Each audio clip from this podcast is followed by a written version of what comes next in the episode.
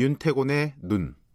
네, 어, 앞에 대도서관님 인터뷰가 약간 좀 길어져가지고 조금 속도감 있게 진행을 해야 될 것 같습니다. 윤태곤의 눈, 어, 의제와 전략그룹 더모아의 윤태곤 정치분석실장 나와 계십니다. 안녕하세요. 네, 안녕하세요.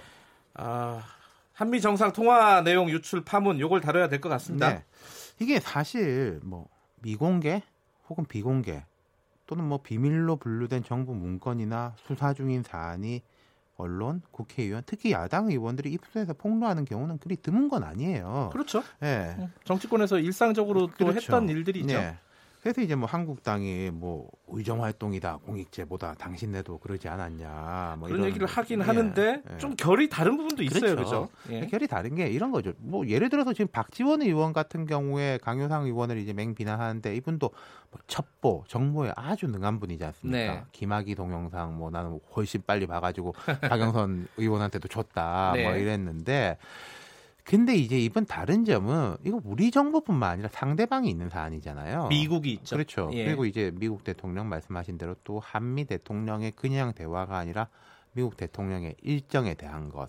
또 일본 정부까지 언급되는 사안이니까 복잡하는 거죠. 네. 그리고 이게 음, 내용이 별로 중요한 게 아니더라도 정보 네. 유출 즉 보안의 문제를 삼을 수 있는 것이고 네. 거기다가 이거는 이제 일정이니까 경호와도 연결되는 안전의 위험 문제 그리고 음. 또 강 의원 주장대로라면은 뭐 강 의원은 이걸 구걸이라고 했습니다만 우리나라가 트럼프 대통령을 방한시키려고 안간힘을 쓰는 것이었는데 거기에 안 좋은 영향을 미칠 수 있는 거니까 국익의 문제. 예, 여러 가지가 좀 복잡하게 얽혀 있는 문제인데 자 이게 유출자 그 뭐랄까요 외교 그 주미 대사관에서 고위 공직자였죠. 참사관인데 의회 담당 참사관인데 아하. 예, 고위급이에요. 예. 이 정도면 뭐 흔히 고공단 3급 뭐 음. 이러는데 여기서도 문제가 더 하나 복잡해지는 것은 그 참사관이 강의원한테 준 것 자체도 문제인데 이 사람이 그 한미 정상 대화록을 열람했으니까 준 거 아니겠습니까? 자기가 봤으니까. 그렇죠.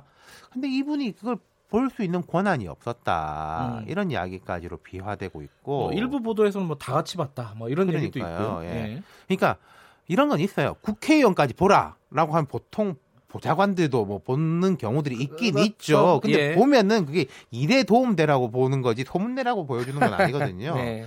그리고 또 하나 이 유출자가 음, 좀 복잡한 사안인데 서울대 외교학과 출신의 커리어 외교관 즉 외무고시 출신으로 네. 북미국에서 잔뼈가 굵은 사람이에요. 주류죠? 흔히 네. 말하는 외교부 주류인데 네. 그럼 이게 또 외교부 주류와 현 정부의 갈등설, 뭐 강경화 장관이 장악을 하고 있냐 못 하고 있냐 이게 전통적으로 참여정부 때 많이 듣던 이야기들 있지 않습니까? 네. 이렇게 비화가 되면은 이건 그 주류라고 하는 사람들한테도 안 좋을 거예요. 뭐 네. 좋겠습니까? 정부한테도 안 좋고 또 외교부 조직이 이리저리 또 엄청나게 흔들릴 수밖에 없게 되는 거. 단순히 뭐 국민의 알 권리를 위한 어떤 정보 공개였다 이렇게 얘기하기엔 사안이 너무 복잡하고 크다. 그렇죠. 거기다 예. 제가 하나 더 짚어보면 지금 원래는 한국당이 장외 활동 어제까지 끝내고 뭐 오늘 기자회견하고 들어오려고 하는 명분을 찾는 과정이었는데 이거 지금 스텝이 꼬이고 있지 않습니까? 예. 그리고 또 여당 입장에서 한국당에 좀 우리가 손을 내밀어 보자 이러고 있는데 이런 일이 발생하면은 못 본 척 할 수도 없는 것이고 음흠. 전반적으로 전국이 흐트러지고 있다는 거죠. 이게 뭐 보수 진영 내에서도 좀 비판이 있고 그리고 어, 야당 쪽에서도 뭐 이거 잘한 일이 아니다, 잘못했다라고 공개적으로 얘기한 적도 나오고 있어요. 그러니까 이게 뭐 일정 부분은 이른바 좀 내로남불 같은 게 있긴 있어요. 아까 네. 제가 말씀드렸지만 지금 여당도 야당 시절에 폭로 같은 걸 했고 또 지금 야당은 자기들이 여당일 때는 그런 행동들을 맹 비난했었고 네. 뭐 박근혜 정부나 이명박 정부의 기밀 문건이 현 정부 들어가지고 이제 여당 의원들한테 술술 나온 것도 있는데 하지만 이 사안은 과거에 했던 것이 실은 이랬다라는 게 아니라 현재 나아가서 음. 미래에 대한 것이지 않습니까? 뭐 그러네요. 5월 말에 와야 된다, 6월에 와야 된다 음. 여기에 대한 거. 네. 그러니까 그 심각성이 크고 말씀하신 대로 보수 진영에서도 우려와 비판의 목소리가 높은 거죠. 대표적으로 뭐 윤상현 의원이나 그죠 천영우 전 외교안보 수석 네. 이런 분들이 천영우 비판하고 전 있죠. 수석이 이제 이명박 정부 때 그 수석을 지내가지고 보통 보수 외교통으로 소개들을 많이 하던데요. 이분이 네. 보수적인 사람 맞아요. 지금 대북 관계에 대해서도 부정적인데 보수적이라서 이 문제에 대해 가지고 더 목소리를 내는 것 같아요. 제가 음. 생각할 때는 이 사람이 천당 외교관이고 강직한 사람이거든요. 네. 참여정부 때도 사실은 마지막으로 육자회담 수석 대표를 지냈습니다. 네. 그러니까 요직을 거쳤고 또 독특한 커리어가 부산대를 졸업해서 해군병장 출신이에요. 음. 제가 아는 고위 외교관 중에 무슨 6.25 때 이럴 때 빼고 해군으로 병장 지내는 사람이 없을 텐데 음. 이분이 이제 한 이야기가 강의원의 이 내용 공개는 국민의 알 권리와 공익의 이름으로 정당화될 수 없다. 음흠. 외교 기밀도 못 지키는 나라는 문명국이 될 수 없다. 이렇게 질타를 했고요.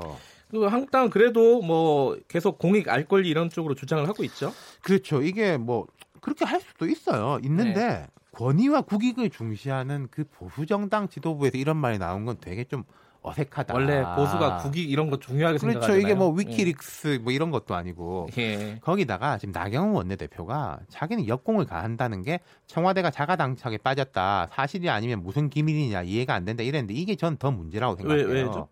자 진실 게임으로 들어가 보자라고 하면은 지금 청와대에서 거기에 대해 가지고 사실은 우리가 트럼프한테 이렇게 했고 저렇게 했고 이야기할 수 있겠습니까? 아하. 진행형인 거죠. 이거는 청와대가 입장을 알면서도 자기는 곤란하게 만든다라고 좋아할 알겠습니다. 일이 아니라는 거죠. 따지는 과정에서 더 곤란한 일이 생길 수도 있다. 맞습니다. 자, 예. 여기까지 듣겠습니다. 고맙습니다. 감사합니다. 김경래 최강기사 2부는 여기까지 하고요.